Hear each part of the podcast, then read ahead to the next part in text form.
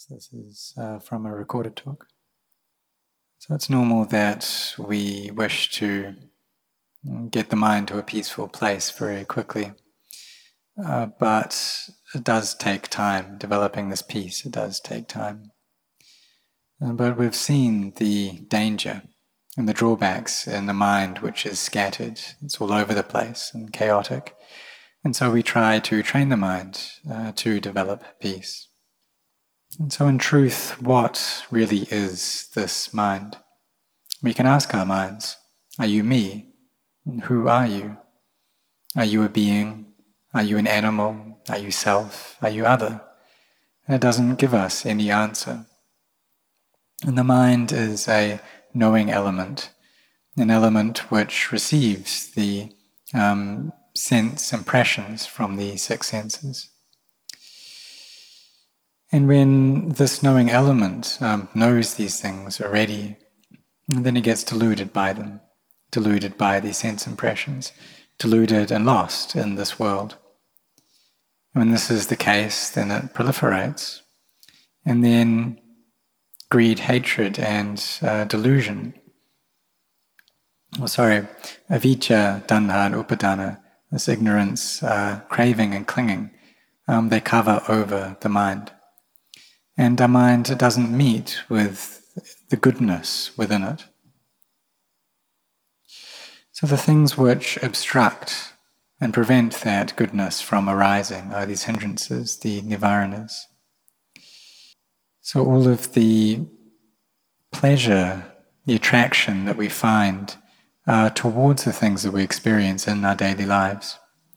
You see that there's a lot of liking that arises, a lot of attraction uh, towards the pleasurable sense impressions. And there's aversion towards unpleasurable sense impressions.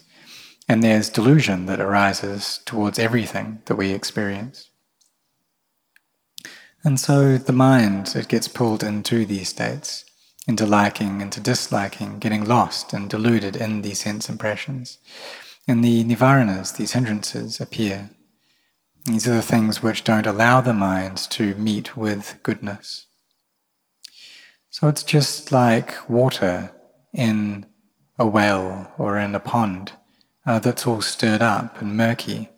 Uh, the sediment has been stirred up, and so we can't see into the bottom of that well. And so it's the same with the mind.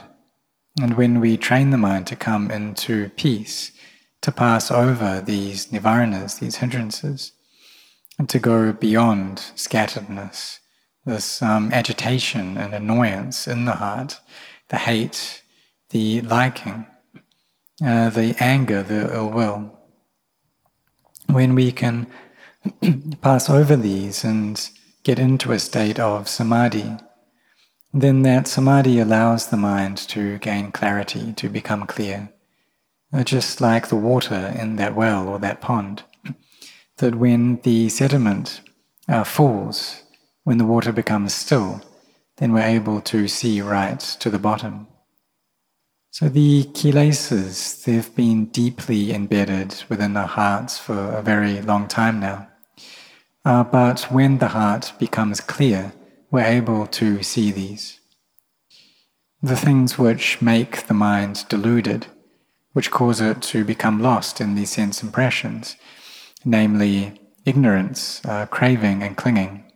We'll be able to see these, see all the things that pull the mind into delusion. And when we see this, then wisdom arises that shows that we've gained wisdom. We'll be able to defeat and overcome these kilesas, overcome craving and clinging.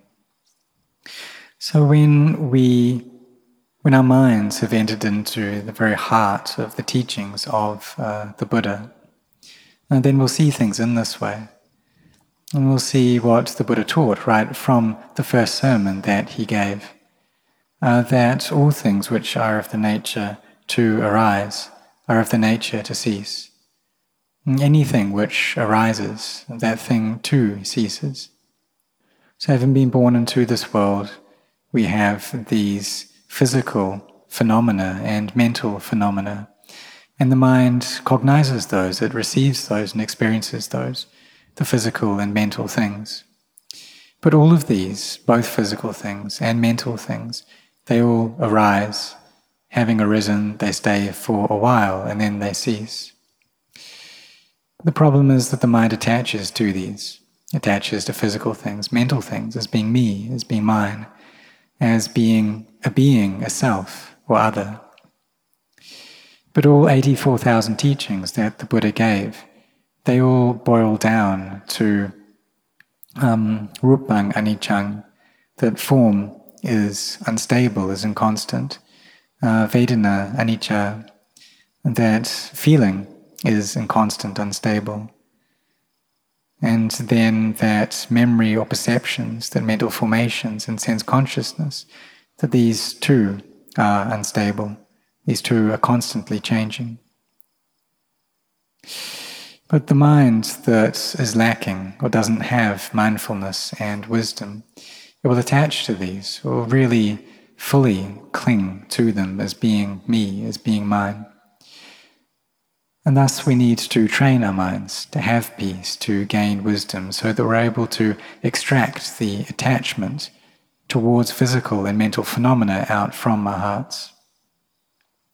In the beginning, we need to work on the level of memory that these memories come up, that this is me, this is mine, this is a self. Uh, but we need to bring up these memories to counteract that.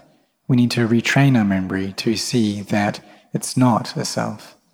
We used to need we need to use wisdom on the level of proliferation first, and the level of thought first, asking ourselves, is this really me? And if it is me, then I don't want this thing to change. I don't want it to get old. I don't want it to die. And am I able to do that? Am I able to prevent these things from happening? And so we contemplate in this way. We ask ourselves, well, attachment and worry to these things cause suffering. Are they painful? And we see that they are painful. So then we can ask ourselves, well, who's doing that? Who's attaching? Who's worrying? When these things come up, the mind is full of anguish. There's no peace there, there's no stillness because of that worry. So, why does the mind give rise to these states? Why does this worrying uh, come up within the heart? We ask ourselves greed, hatred, and delusion do we want these things? And we don't, so why do they appear within the mind? It's because all dhammas, all phenomena, have cause which bring them into being all happiness or sadness which we experience, these all arise due to causes, that they don't just appear out of thin air. They have causes and conditions which give rise to them, and when those causes and conditions cease, then that thing too ceases. And so we need to study this. What is it that gives rise to suffering? How does suffering appear? Uh, the mind which is painful, which has greed, hatred, and delusion within it, how does this arise? And so we study this, we get to know uh, what these states are like and what gives rise to them. And we see that they come up due to delusion within the mind. From this delusion, then there's uh, craving and clinging which appears. And so there's this Vedana feeling that arises. There's pleasant feeling, unpleasant feeling, a neutral feeling. And this becomes the causes and conditions for other things to arise as well, for attachment to come up, this upadana uh, to appear. And when we have these sense organs, the inner ayatana of the eyes, the ears, uh, the nose, the tongue, and the body, and then the mind itself. And there's also the external sense media, the external ayatana, of forms, of sounds, of odors, of taste, tactile sensations, and thoughts and emotions. And when these two things contact each other, then vijnana, sense consciousness, arises. This becomes the cause for Vedana, this feeling to come up. These uh, Sukha Vedana, Dukkha Vedana, and Upekkha, uh, the feelings of um, happiness or pleasure, displeasure, pain, and are neutral feelings. And then craving arises. When there's this craving, then there'll be clinging. And this happens really quickly. Uh, the craving goes into clinging extremely fast. And then from that, there's becoming and birth that arises. And then suffering appears immediately. So, therefore, at the point where these ayatana meet, the external and internal, the sense organs and the sense objects meet up, we need to be very cautious at that point to establish our mindfulness well. Because if we don't have mindfulness there, then the kilesas arise. There's ignorance, there's craving, there's clinging that comes up, and these drag the mind down to a lower state. If we are cautious, however, then when any of these things arise, then we're able to deal with them. If anger comes up, for example, then we can uh, use sila, this virtue, and make sure that we're collected within the precepts. And it's not the case that for meditation practitioners that when we take up this practice that we'll be able to put an end to all anger immediately, that there won't be any anger arising at all. It's just that when anger comes up, then we know it. We'll experience anger just like we did before, but we know it. We have mindfulness there. We know that now the mind is angry, now it's greedy, now it's deluded, now it's full of worry. And we also know that we need to be cautious at this point. We need to take care of the mind. We follow up on the mind, look at it, observe it, know that it is this way that it's proliferating like this. It's giving rise to this kind of narrative, telling these stories. And then when it's greedy, then there's uh, this proliferation uh, upon that greed. When it's angry, when it's deluded, then it will tell stories and narratives based upon that anger and delusion. So we need to come and study the issues of the mind. We need to have endurance, patience. We need to be collected and have both our actions of body and speech restrained within sila, within virtue. And know that perhaps now there isn't really any samadhi, any samadhi, um, how we normally conceive samadhi to be, but really inherent within sila, within virtue, is samadhi. That we need to have samadhi in order to be able to have sila that if there's no samadhi at all, then our sila, our virtue, just can't stay. So that we're able to be virtuous shows that we do have samadhi, that we have this firm intent of heart to collect our body and speech within sila. And this is also true for wisdom, um, that if we don't have wisdom, then we can't keep sila. But we have this wisdom, and we know that if we don't have this virtue, then this will bring up a lot of chaos. It'll make things really difficult. And so we know that we need to be cautious. We know that when greed, hatred, and delusion arise, we need to be really careful. So there's wisdom within Sila. So therefore, when we have Sila, then we also have Samadhi, and we also have wisdom.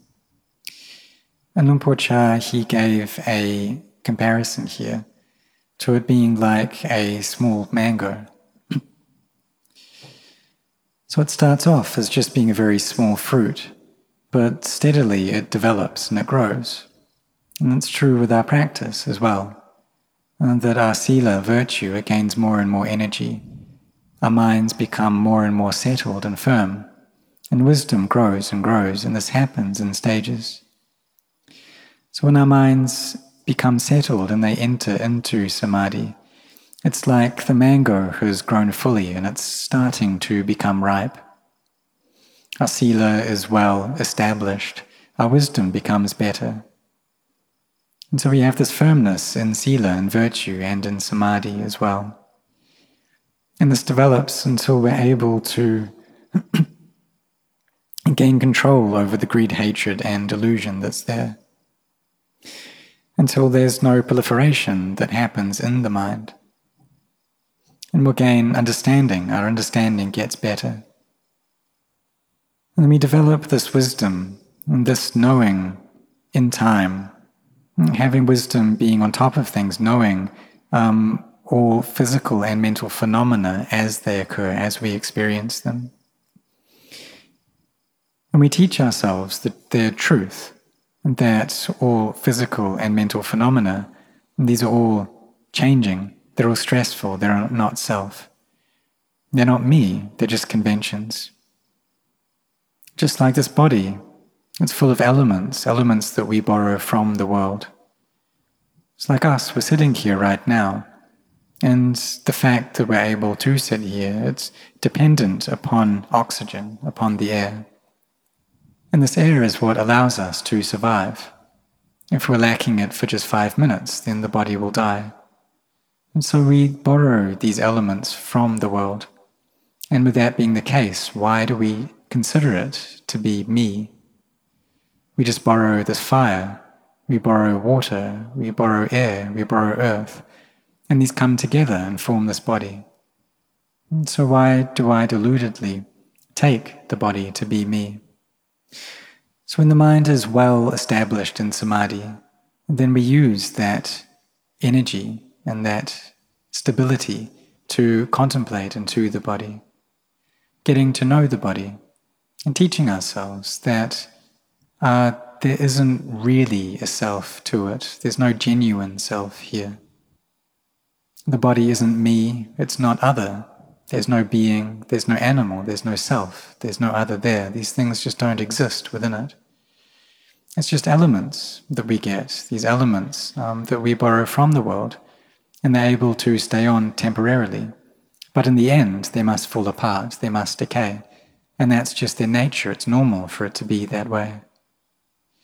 So we come to train our minds to be able to see more clearly into these truths so that we can extract the attachment that we have. And when all people are born into the world, they're born with this delusion, they're born with this attachment. When they experience any sense impressions, then they react towards those with liking or disliking. The things that we like, then we want those. The things we dislike, we don't want them. And when things are this way, um, then we need to come to a point where we're able to see the danger of them. We're able to see the suffering and the pain in this world and see the suffering which arises within our hearts, and also see how this is a noble truth, the noble truth of dukkha. So, this dukkha that appears within our hearts, it's a, a disease, a discontentment. This dukkha arises because we become separated from the things that we like and we love, because we don't get what we want, or we have to meet with things that we don't like. And this all gives rise to dukkha. So when we experience that, we also get this feeling that we need to find a path out of that. We know that we don't like the suffering, we don't want it. So, how do we become freed from it? And that's what compels us to seek out the Dhamma. And so we come to kind of meet with this sasana, meet with the religion, and get to know it, seek it out. And this is a religion of peace, what we call santi. And so we seek out peace. And we do that through training our minds, through meditating. It's like how all of you have come to this monastery to practice, to study, to chant, to sit and walk in meditation. And this is all for the sake of bringing the mind to peace. And we do this so that we can crack the code um, in the body and the code of all mental phenomena as well. And the mind is attached to these things, and it's attached because there's a code that's there, so we need to break that code the code of avijja, of craving. Sorry, avijja, ignorance, and then craving and clinging. There's this code is there uh, because we view these things as being me and being mine. And so it doesn't really take a lot to be able to break it. All we need to do is just tell ourselves that these things, they're not me, they're not mine. we need to use our wisdom on the level of thought first. We ask ourselves, is this body me? And if it is, then why must it grow old?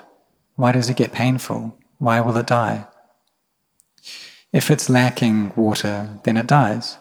If it's lacking heat, then it dies. If it's lacking air, then it dies. If it's lacking some earth, then it dies. So, how could this thing possibly be me? We ask our minds this. And if they really are me, then I'll be able to control them. I'll be able to prevent the body from dying. In the beginning, we take the body and the mind to be one thing.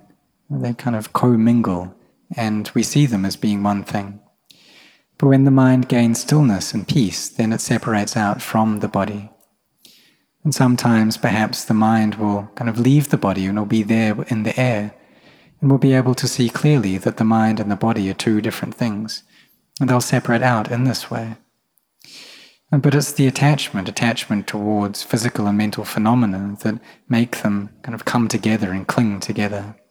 So we need to contemplate, and we need to see the danger um, in these things, and we need to train ourselves, we need to reflect. Reflect in order to see the nature of conventions. That physical phenomena are conventions. This body is a convention.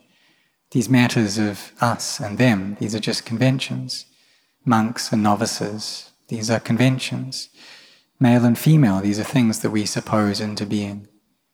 And when we see the nature of conventions, then vimutti, liberation, appears. And this is really an amazing experience. And so we come to study and to practice in this way until we gain clear knowledge over the body. We're able to see the body arise and cease.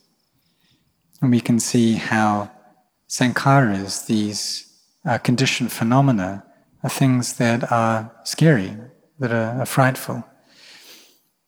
When we see things in this way, then this is the uh, vipassana jnana, uh, this knowledge that comes from insight that arises, and it gains clarity in stages. But for practitioners, we experience these things and we know them in this way, but you can often not know what's going on, and that we, we can't really put a label to it, but we still experience it directly. And having experienced it, then the mind becomes weary with all of these things. And the lust um, that we have towards them, the desire, the attraction, gets pulled out. And the mind becomes well established and firm in its wisdom. And at this point, we see clearly that, ah, the, the teachings of the Buddha, they really do bring us out of suffering, for sure. And this is really how things are. That when we practice, we really do get results even though the Buddha taught during his lifetime you know, a long time ago. But even now, if we put these teachings into practice, we will see the results of them. And that it's not dependent upon time. And we see the Dhamma. And when we see the Dhamma, then we see the Buddha. In the beginning, um, we see the Buddha just as a symbol that initially, after the Buddha passed away, um, there weren't any Buddha images, there weren't any symbols there to kind of direct symbols to represent the Buddha. Uh, so what they took was the Dhamma to be the symbol. And uh, during the time of the Buddha and soon after his passing, there weren't these Buddha images. But as time passed by, um, then so initially, um, they took the study of the Dhamma to uh, replace the Buddha.